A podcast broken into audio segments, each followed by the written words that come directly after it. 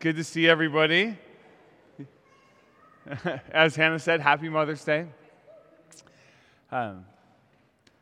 692,000 hours. That's about the lifespan of an average human being. So many hours that most of us, plus or minus, are going to get here on this earth.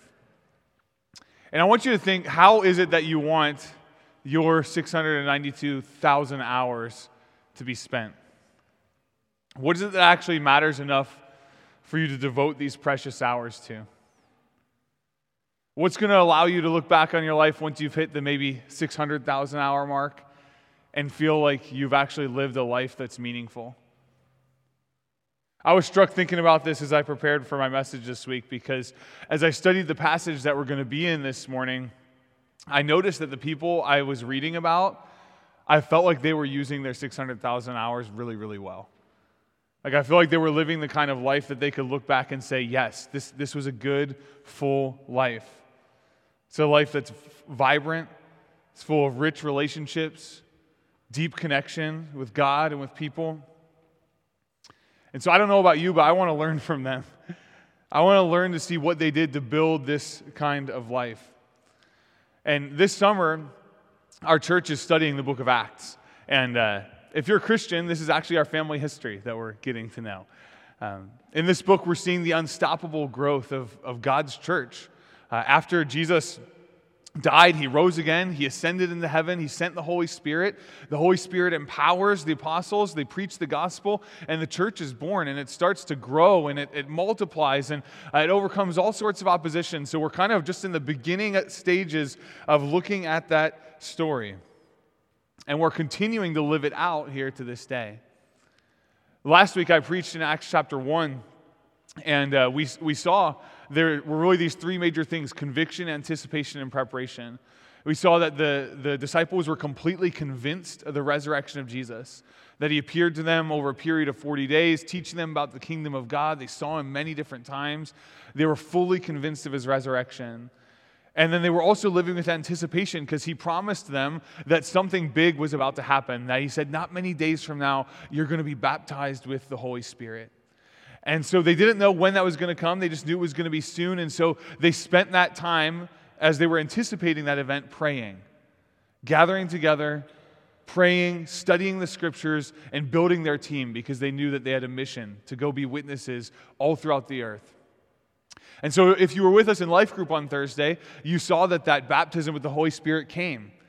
They were all gathered together in one place on a Jewish holiday, Pentecost, and the Holy Spirit came.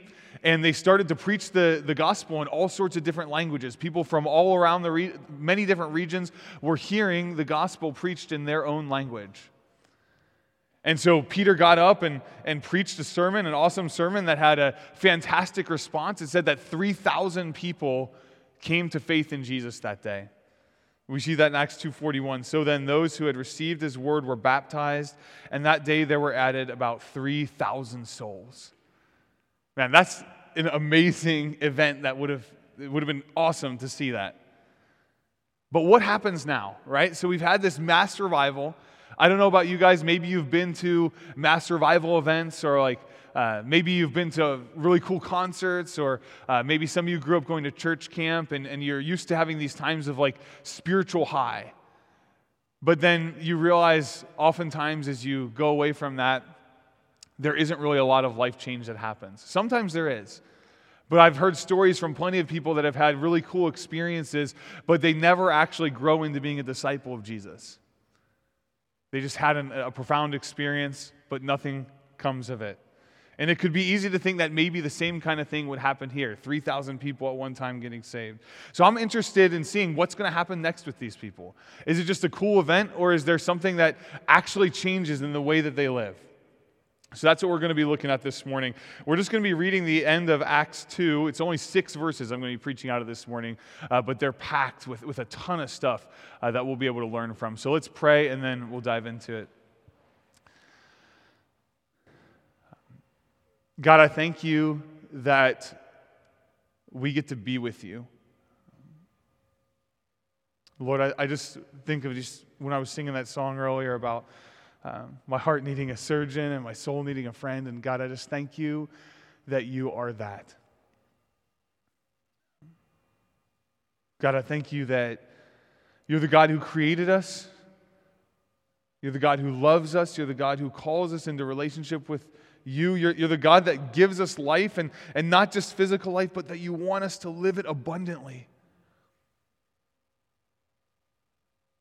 And God, I desire that too, and I believe the people here this morning do as well. So, Holy Spirit, we just pray that you would come, that you would fall upon us in this room this morning. Shape us into the people that you want us to be, God. Shape this church into the church that you want it to be. It is yours, and we just want to submit to you in whatever you want to do in and through us. So we love you so much, God. We thank you for who you are, and we pray this in the awesome name of your Son, Jesus. Amen. So, as I said, we're going to be at the end of Acts chapter 2. So if you have a Bible, we're going to be starting off in Acts 2:42. If you don't have a Bible with you, that's fine, because I'm going to have the text up on the screen there as well. But this is right after those 3,000 people got saved at the preaching of Peter. Luke, who wrote the book of Acts, is going to kind of give us a summary statement now of the things that started to happen afterward. It says, they were continually devoting themselves to the apostles' teaching and to fellowship, to the breaking of bread, and to prayer. Everyone kept feeling a sense of awe, and many wonders and signs were taking place through the apostles. And all those who had believed were together and had all things in common. And they began selling their property and possessions and were sharing them with all, as anyone might have need. Day by day, continuing with one mind in the temple and breaking bread from house to house, they were taking their meals together with gladness and sincerity of heart, praising God and having favor with all the people. And the Lord was adding to their number day by day those who were being saved. All right, so that's our text for this morning. And that's our answer to what happens to these 3,000 people that just got saved at this kind of mass conversion event. They weren't just converts. They actually ended up becoming disciples. There was real life change that happened. You know, verse 42 is incredibly rich. It gives us a summary statement of really what these people started to devote their lives to. And we're going to spend probably a good, at least half of our time this morning just looking at that one verse. And then we'll spend the rest of our time examining the results of what happened from that kind of devotion and the kind of community that it created. But when we look at Acts 2:42, the first thing that sticks out to me is it talks about how they were continually devoting themselves to four separate things. And I want to just stop on that idea of devotion. The Greek word here, I don't pronounce Greek very well, but it's proskarterountes. And it communicates the idea of being steadfastly attentive to something, like giving it unceasing care. All right, so these kind of things that they were doing, it wasn't just like, oh yeah, they kind of dabbled in the apostles' teaching and fellowship and that. No, they were devoting themselves to this. They were giving steadfast, unceasing care to these kind of things. They were really serious about pursuing this stuff. They didn't treat these things as a nice add-on to their lives or an extracurricular. It wasn't a side dish. They were all in when it came to their spiritual growth and their commitment to following Jesus. And frankly, I think that already is really convicting. I think that their approach, honestly, to spiritual growth is very different from the approach that the average Christian in the United States has today. Most people today, at least in the United States, that call themselves Christians, I don't think are really that devoted to any of these kind of things. Showing a steadfast commitment to actually growing in the apostles' teaching and fellowship and breaking of bread and prayer. And you know, this community got it that Jesus wasn't calling them to a half-hearted discipleship. He wanted real devotion. Jesus actually never allows the idea of half-hearted discipleship. He calls us to love him with all of our heart, soul, mind, and strength. That is the greatest command. Everything that you are. He doesn't want just part of you. You know, Jesus always set the bar actually very high for discipleship. Look at what he said in Matthew 10:37-39. He who loves father or mother more than me is not worthy of me. He who loves son or daughter more than me is not worthy of me. And he who does not take his cross and follow after me is not worthy of me. He who has found his life will lose it, and he who has lost his life for my sake will find it. Jesus takes the things that are most important to us, right? These relationships. Who do we love more than our mother, our father, our brother, sister, our husband, our wives? Sons, daughters, we don't love anyone more than these kind of people. And he's saying, you know what? If your love for them is greater than me, you're actually not worthy of me. Happy Mother's Day. No. Jesus wants you to love your mother, for sure. You should honor her. You should thank her today if you have the opportunity to do so. But Jesus won't take second place. Not even to your spouse. Not even to your kids. Not even to your parents. And I think it seems that we're very lax in the way that we crave and pursue the teaching of the apostles and fellowship and breaking of bread and prayer when we compare it to the devotion that this early church had. Maybe we go after these things as long as we have time, along with family, school, work, sports, exercising, sleep, recreation, self-care. If I've got enough time after all those kind of things, maybe then I'll get into my Bible. And I'm not saying that any of those other things aren't important. But I am saying that all of those things are less important than your relationship with Jesus. And it can be tough to balance the many demands of life, right? I'm not even saying that this all comes down to like church attendance or something like that, right? I'm talking about something that's much deeper than church attendance. I'm talking about what your heart is actually devoted to. You may have seasons where church attendance is legitimately hard or even impossible, right? There are fantastic Christians that have spent years and years in prison and weren't able to go to church, right? But that doesn't say anything about the devotion that their heart has to Jesus. I don't want to guilt anyone into coming to a church service or a life group or anything like that. But rather, I want your love and your hunger for Jesus to be what drives you towards soaking up the best opportunities that you have to grow closer to Him. And that's really all we're trying to do even when we have these gatherings, right? Is like we're trying to give all of us collectively great opportunities to be able to draw near to God and to learn how to follow Him better. The early church had that hunger to know Jesus and to follow Him. The Holy Spirit was working in them, and this led to their devotion. And we see that they were specifically devoted to four things that are listed here in verse 42. And the first one is the apostles' teaching.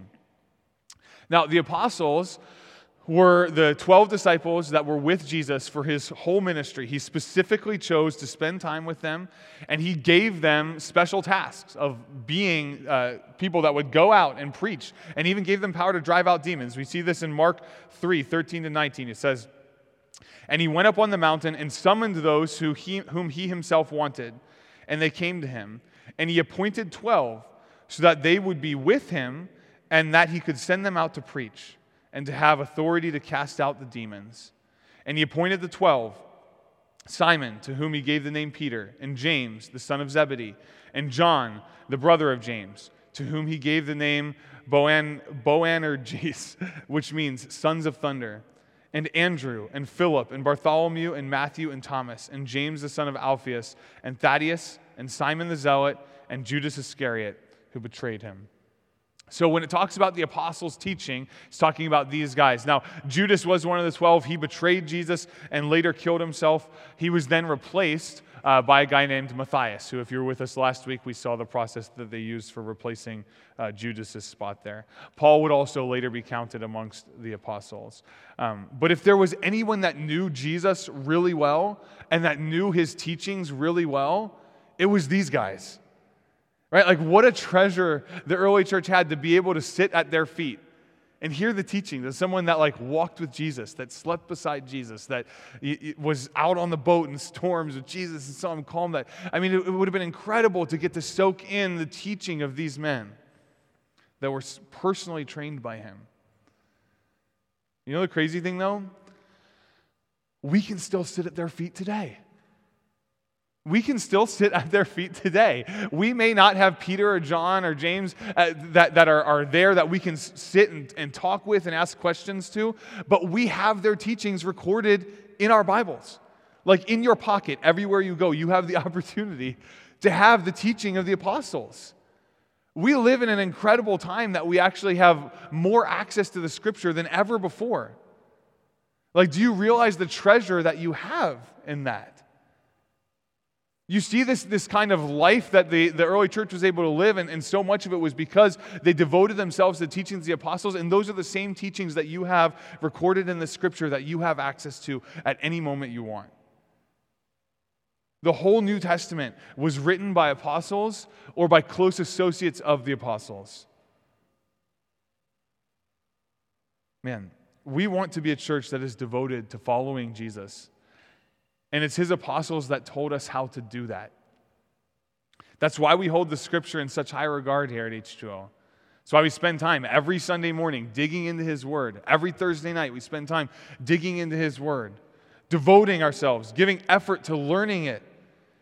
We want to know what it says and know how to apply it in our lives. And I hope that you're doing this on your own as well. Like I said, you have this treasure of being able to literally get into the Scripture whenever you want to. There's nothing stopping you from opening your Bible daily and learning God's Word.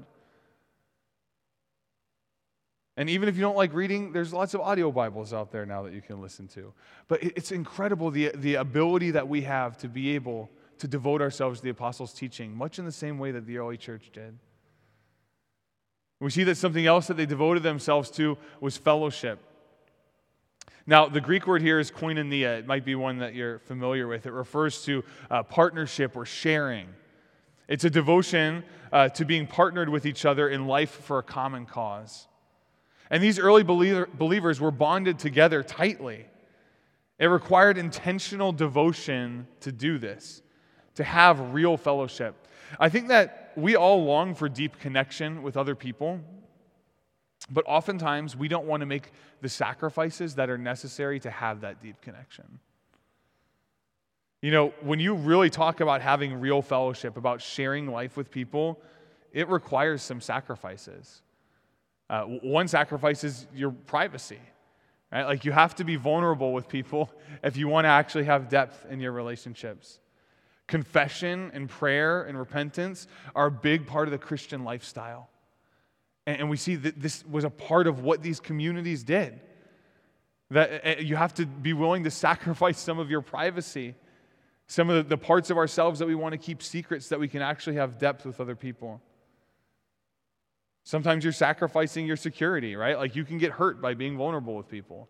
You don't know what people are necessarily going to do with the information that you share with them. You have to sacrifice your pride. It's really hard to have deep relationships with other people when you think that you're better than them.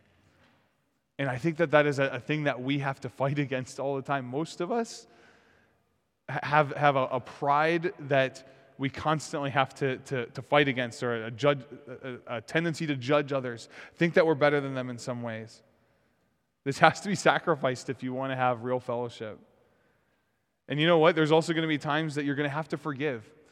Because if you want any sort of a long-lasting relationship with anyone, over time, one of you is going to let the other one down. And our pride tells us to hold on to those grudges. But real fellowship, if you want that, you want real deep relationships, you have to learn to be able to let go of that and to forgive when you're wronged. You're also going to have to sacrifice time and energy if you want fellowship. For some, this is harder than others. But building real relationships with people takes time and energy. Like, you can't be surprised if you're lonely because you spend all your time in your room watching Netflix or scrolling through social media. Sometimes it takes a matter of just saying, I'm going to put myself in situations where I have the opportunity to build relationships with other people, even if I don't always feel like it. I think a fellowship is a spiritual discipline. It's something that we actually need to be intentional about. Now, for me at least, most of the time, fellowship is fun. Right? I have fun reading my Bible. I have fun singing worship songs most of the time. But just because something is fun a lot of time doesn't mean that you still shouldn't be intentional about it. It's wise to put yourself in situations where you are consistently going to be around people that are going to help you live more like Jesus. And this is one of the benefits of having consistent scheduled gatherings, right? Like, I think fellowship can be both spontaneous and scheduled. But if you really want to devote yourself to it, then you're probably going to have rhythms in your life that at least you're making sure that you're forcing yourself to be in spots where you're able to build deep relationships with others. That's why we meet together. One of the reasons why we meet together every Sunday and Thursday.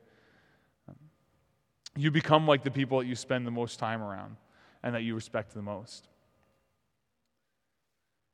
You know, something else that they devoted themselves to was the breaking of bread. Now, there's some debate about whether this is referring to just normal meals that they shared together or whether this is talking about like the practice of taking communion. Some would even say that it's referring to both, as they would argue, well, when Jesus gave instructions for what we call communion, it happened in the midst of a larger meal, and so they would actually kind of just do these things together all the time.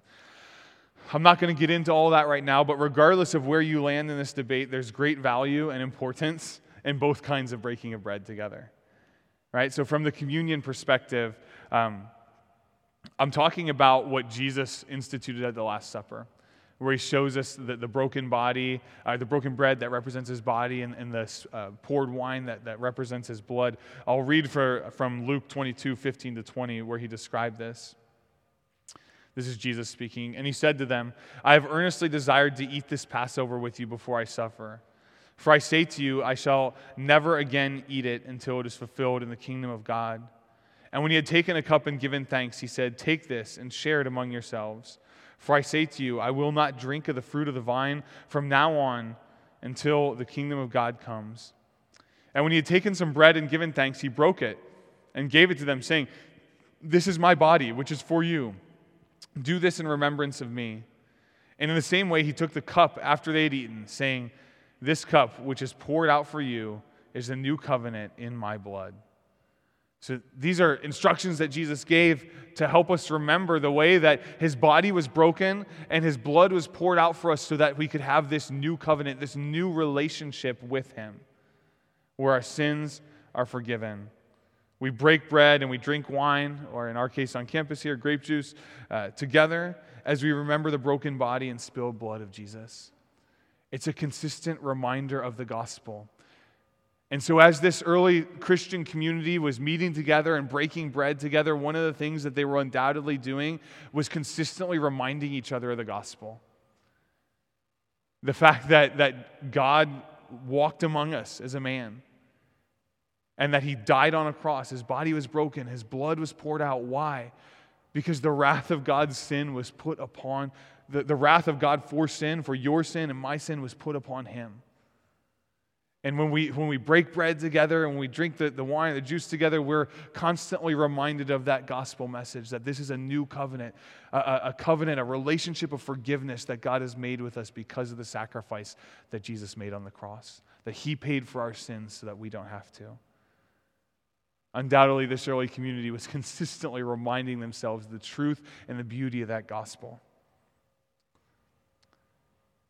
But they were also sharing meals together, undoubtedly, lots of regular meals. There's no doubt that they loved to eat together a lot.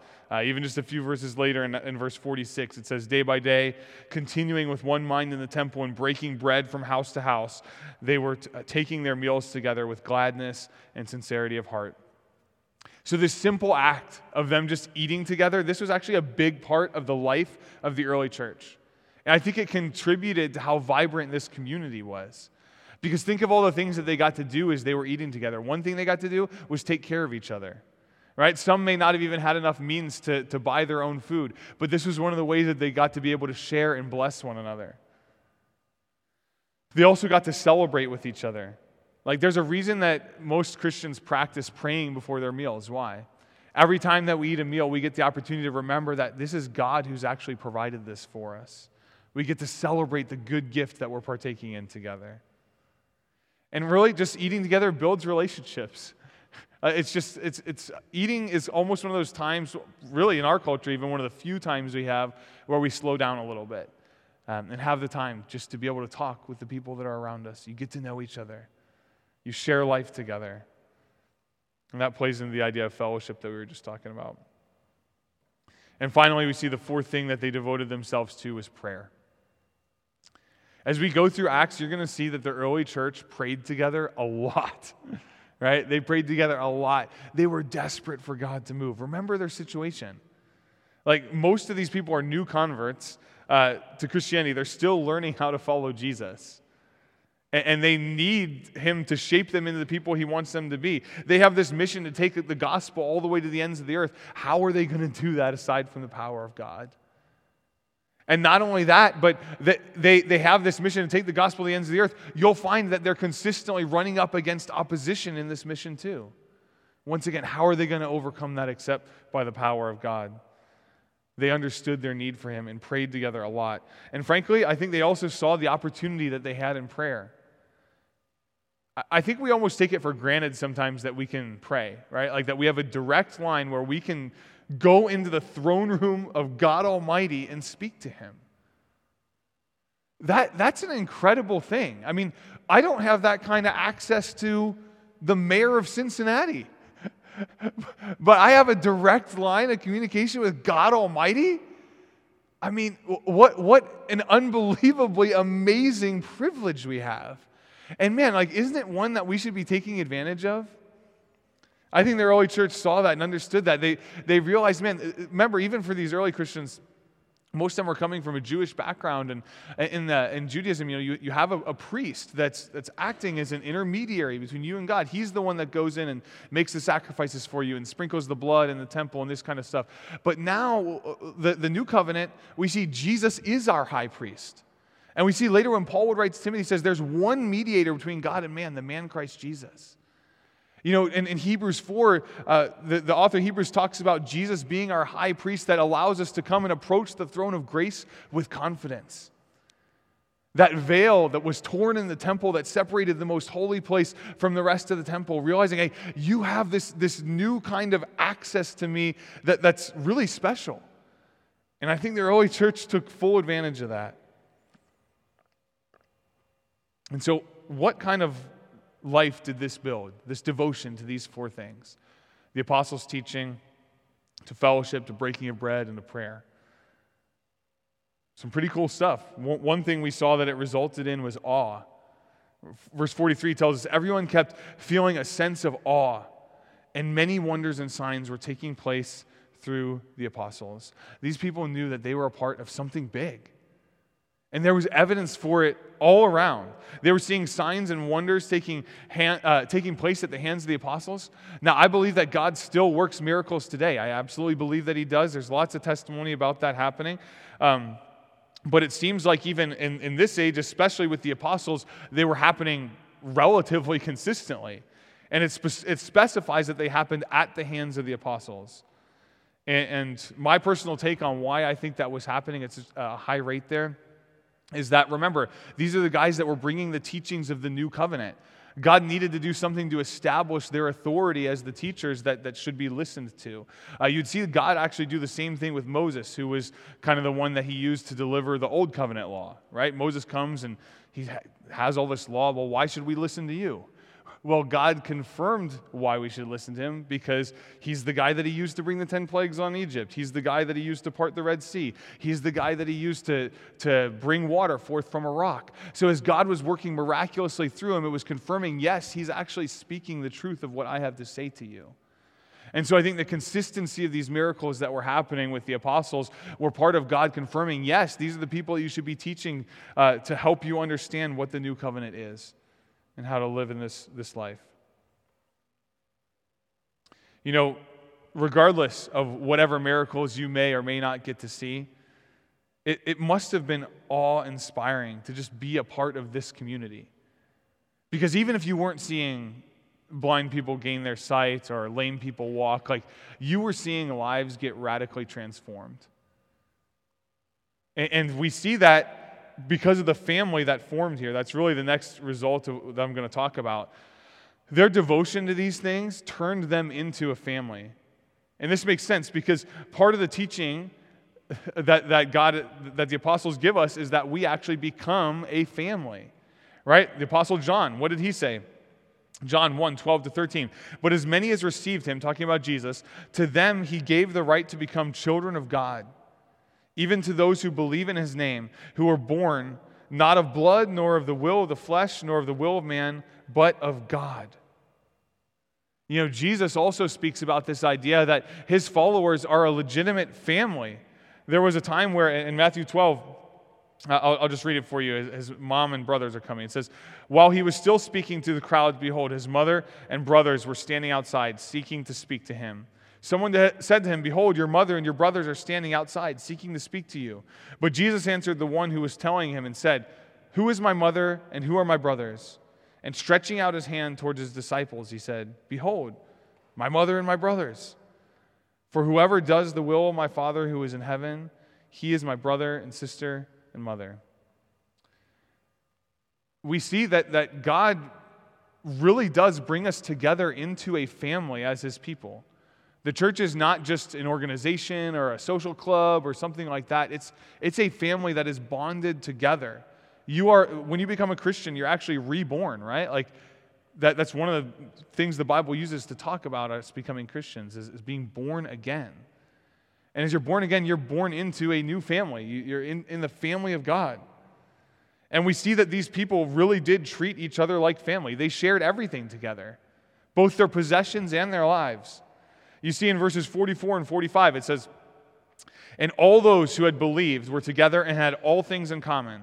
And they began selling their property and possessions and were sharing them with all, as anyone might have need.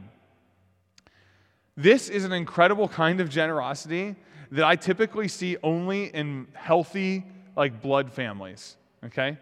My parents and my brothers are willing to share with me whatever I need. I don't think there's ever a time that I've ever asked them for something that I needed, and they said no. I've borrowed their trucks and their tools and their time, and I have access to their homes, and all these kind of things, right? We just share it almost commonly. Yes, I have my house, they have their house, but it's almost like it's collectively belongs to our family. It's just we realize we all have access to each other's stuff as we need it. And that really seems to me a lot like how this church was functioning here. I hope that we can live in a similar way with each other.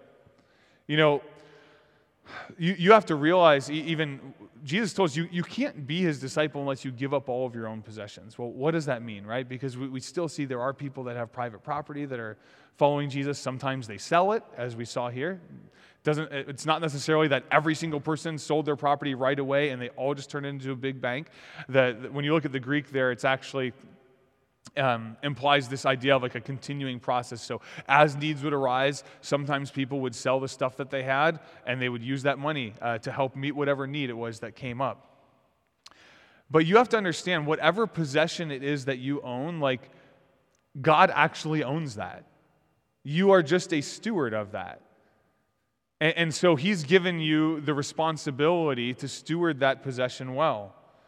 When Cass and I got married almost 10 years ago now, we bought our house, and we made sure to never remove the little realtor key box thing that was on it, because we wanted our house to be open to you guys, to whoever needed to be in there. I remember, when this church was getting started, people used to be, there's still people over at my house all the time, but especially every Sunday, people were over there. Sometimes I would come home, and there'd be people in my house, and I had been out somewhere else, and they'd just let themselves in. It's this reality of it's not really my house. It's the Lord's house, and he's entrusted my wife and I to steward that in a way that blesses his people. We've had probably 20 different people live with us for different periods of time, some long, some short. But as there's been need, we're saying, hey, what do we have that's able to bless our family here? This is how the Christian community should work together as family. It's just everyone's kind of just sharing everything they have. What an incredible, that's cool to be a part of a community like that. Think of all the different ways that we can help each other. If we actually lived with that kind of open-handedness and that desire to share and help each other the way that this early church did. But not only did they share their possessions, but they shared their lives. We see Acts 2:46, day by day, continuing with one mind in the temple and breaking bread from house to house, they were taking their meals together. They did normal life stuff together. You see, for them, the idea of church was not just, I see you for an hour on Sunday mornings. No, right? Like this was like a daily kind of connection that they had with each other. We see that it was in the temple, right? So the religious place or whatever, they're maybe doing their worship. They're going, yes, they're coming to temple together. It's kind of like us coming to Probasco Auditorium together. But they're also in their homes together, from house to house. They're taking their meals together. You see this idea of just they're sharing the everyday normal stuff of life with each other. And you know, this is one of the things, honestly, that I love about this church and that I love about the college lifestyle in general is I think it lends itself a little bit more towards this.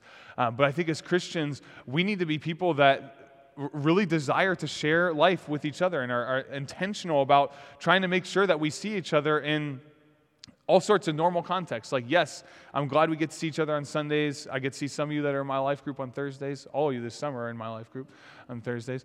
But also just like normal stuff. Like, that's why we do things like Frisbee on Monday night, you know, or whatever. You go to the movies or play volleyball together or play board games or chill in hammocks or whatever. Just like sharing life together. This is what the early church was doing.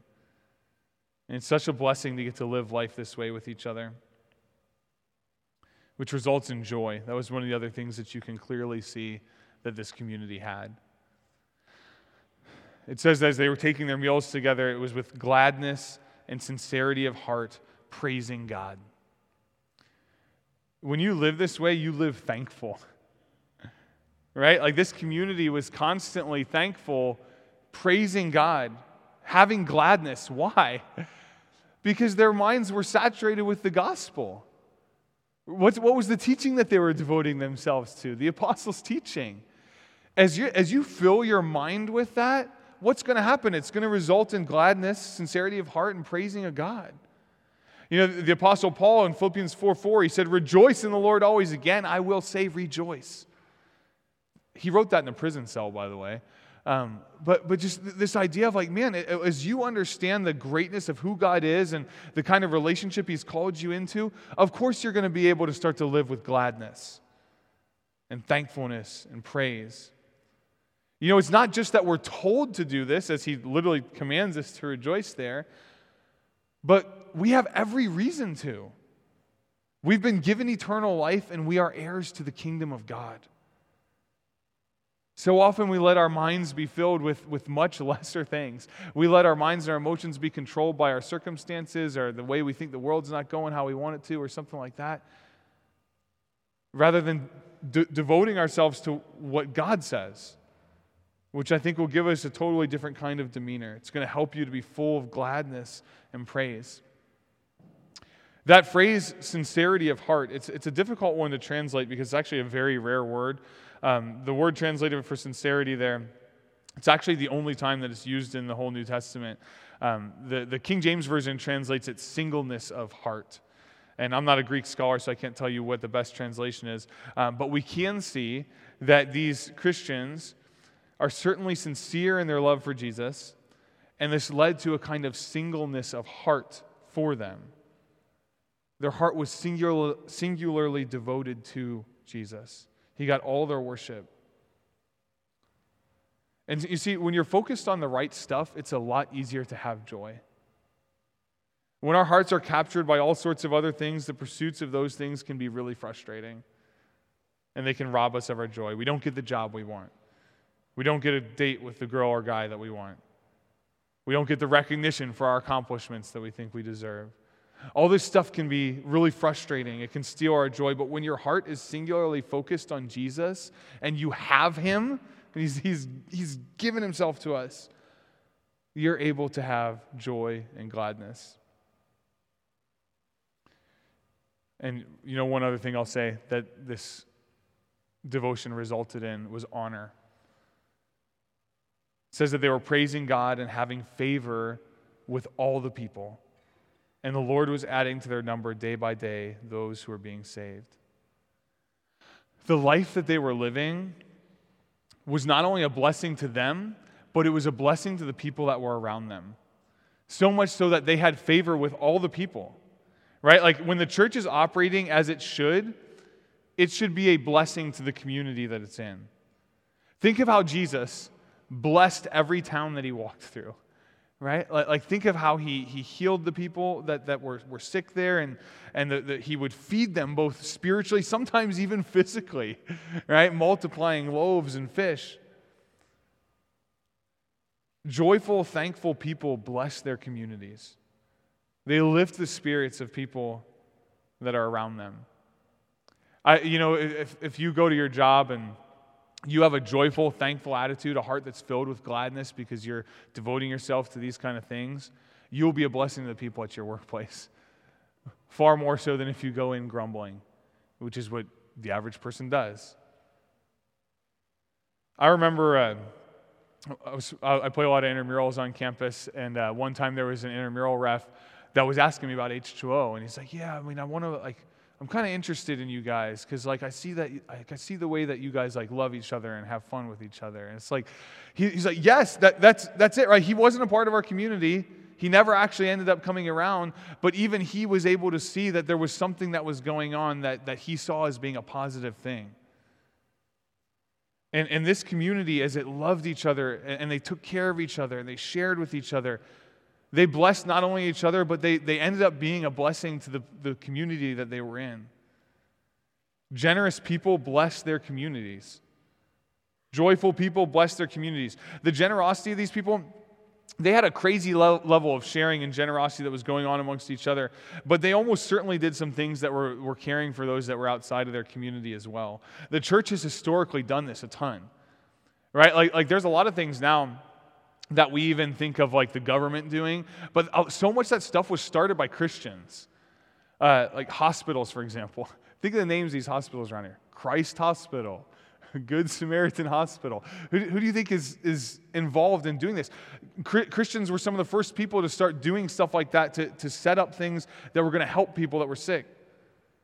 Homeless shelters, right? Who's running these things? City Gospel Mission. It's probably the best homeless shelter in our city.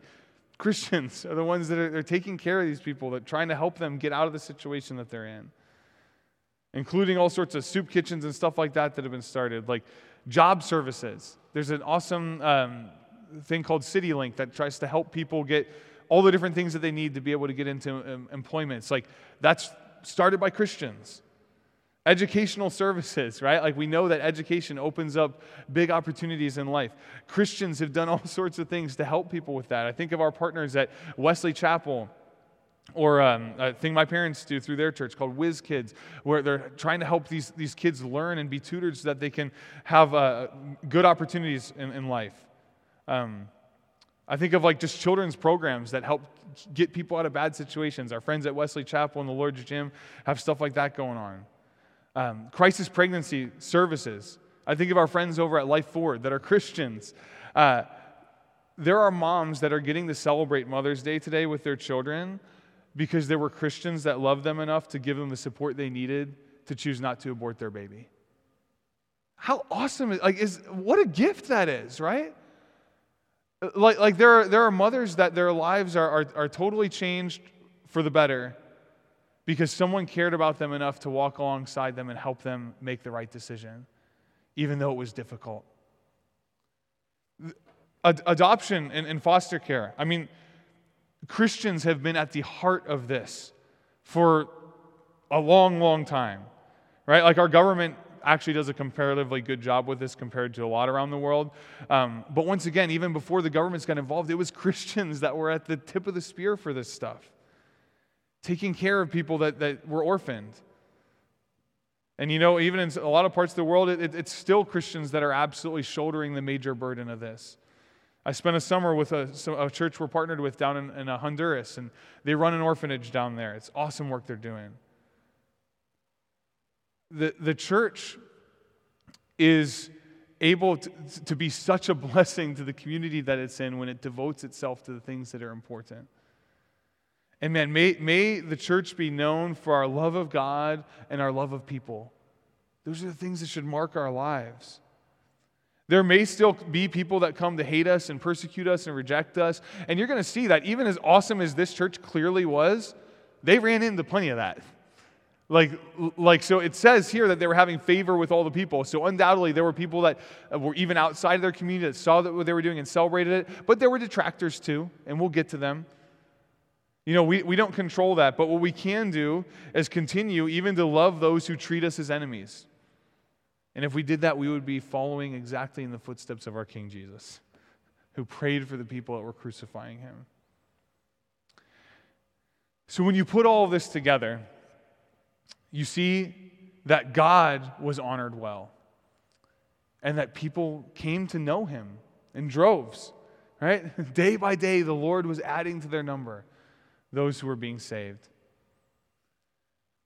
I don't know about you, but when I started this sermon, I talked about, 692,000 hours, that's what you probably get.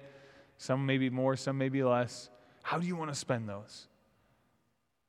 When I look at the lives of these people, the way they were living, that sounds like the good life to me.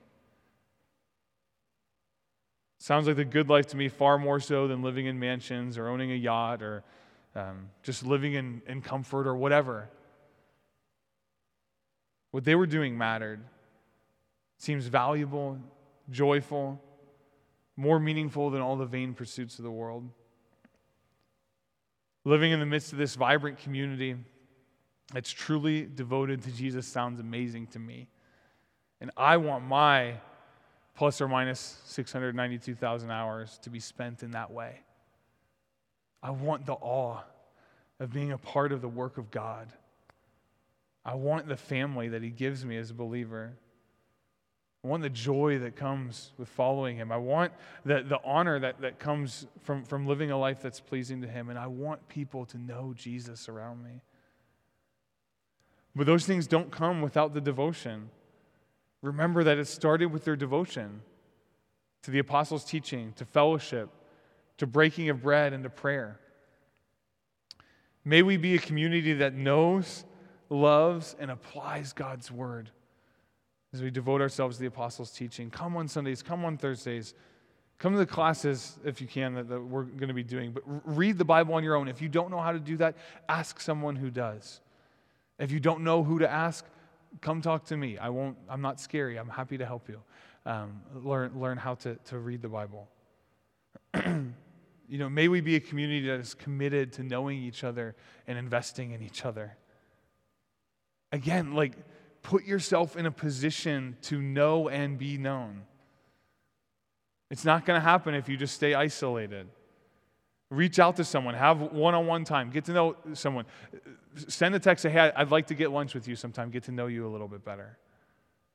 Share a meal. Break bread together. Right? Serve with someone. That can actually be a great thing that builds fellowship too, is just being able to serve together. I talked about our partners at the Lord's Gym. Every once a month, we go down there and we just serve pancakes to people that are in need. That might be a great fellowship-building opportunity, even with the people you get to serve with.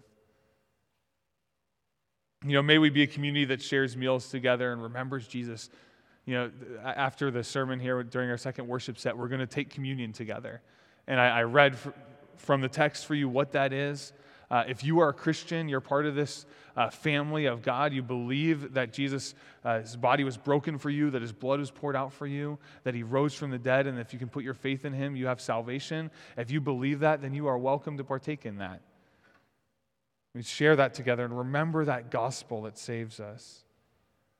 And let's also just be people that have meals, regular meals with each other. Get to know each other more. That's why we do the summer life group meals before life group on Thursdays, right? Come, hang out. Invite your friends to come break bread with us. And may we be a community that prays together. We have daily corporate prayer times, or at least I think during the weekdays, that are going to be happening over this summer.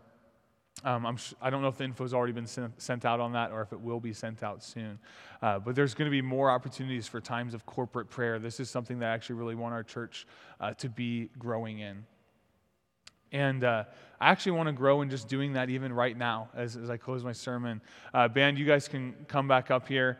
And I'm just going to lead us in a time of corporate prayer. There's a slide there. There's really 10 things.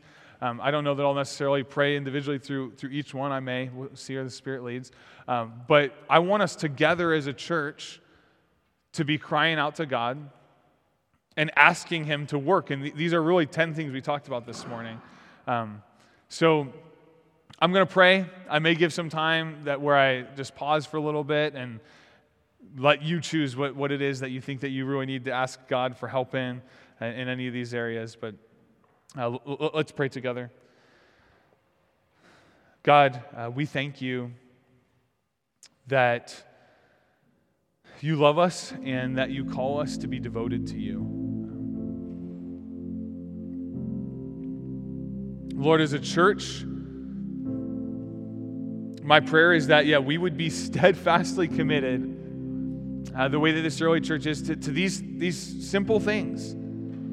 The teaching of the apostles. God, help us to be a people that really value your word, that crave it, that know it, that memorize it, that meditate on it. Lord, help us to be people that just hunger for it, that are thankful for your word, that submit to it, God. Help us to change our lives in accordance with what you say. That's one of the hardest things about Bible study. It's not always the understanding, it's the response. Lord, I think of at Pentecost when Peter preached your word, it says they were pierced to the heart. And they said, what should we do? Lord, I know that sometimes I open up my Bible and there's times that I'm pierced to the heart.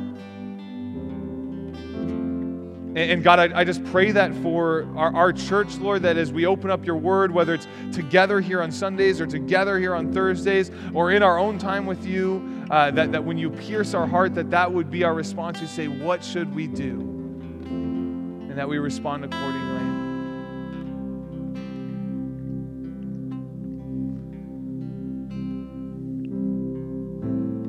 God, I thank you that you form us into a family. We get to have real fellowship with you and with each other. God, I pray even right now that you would break down walls that are stopping us from experiencing the kind of fellowship that you want us to experience with each other. Lord, if there's grudges that are being held, if there's pride in our hearts that's causing us to judge, if there's fear or insecurity that's stopping us from really going deep with people, I just pray, Lord, that even right now you would help us to let go of those things.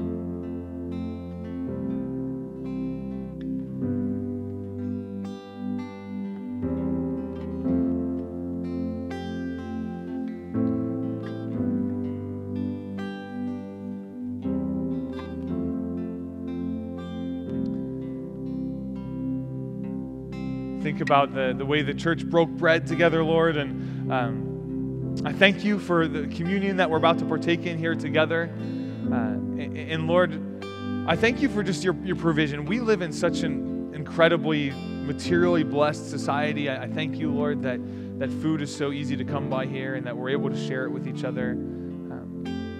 God, help us to be generous with the means that you've given us and that we'd share our food with each other.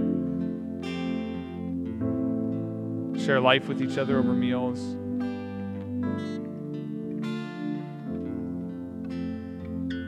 God, thank you that we get to come and pray to you and that you hear us. Jesus, we thank you that you're our high priest who can sympathize with our weaknesses as you were tempted in every way, yet without sin. So let us approach the throne of grace boldly with confidence. Find help in time of need. God, I thank you that we come before you. Make us a church that just realizes more and more our need for you and realizes more and more the opportunity that we have in communicating with you.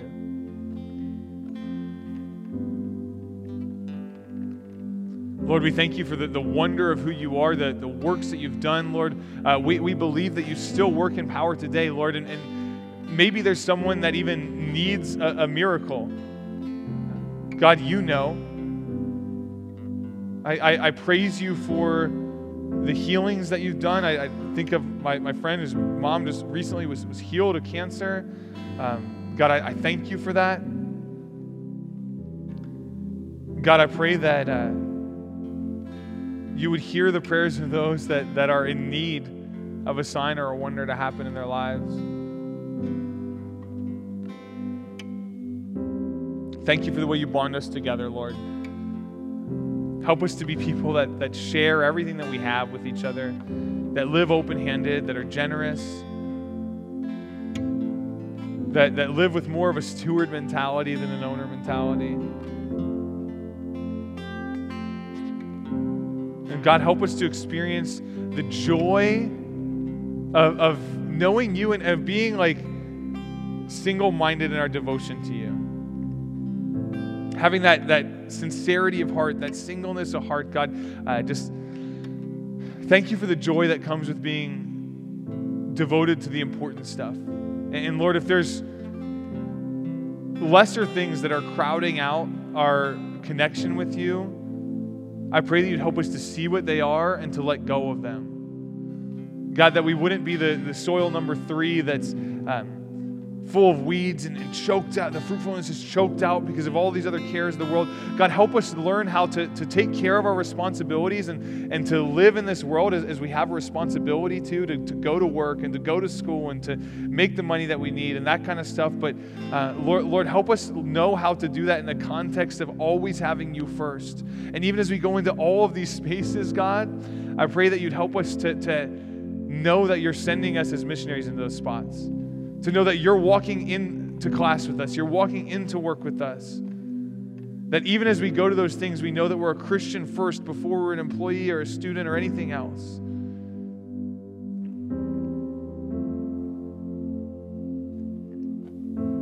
Lord, we pray that our church, H2O, would be known as a blessing to its community.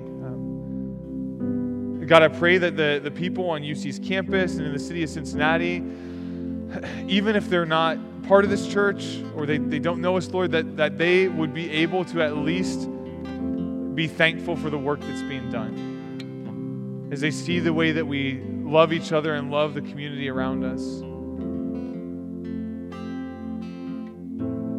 Give us favor with all the people. God, I pray that for your church as a whole, not just for H2O, God, but just for your church, God, I feel like there's been such a damaging of reputation and over the years, but ultimately, God, I know that your true church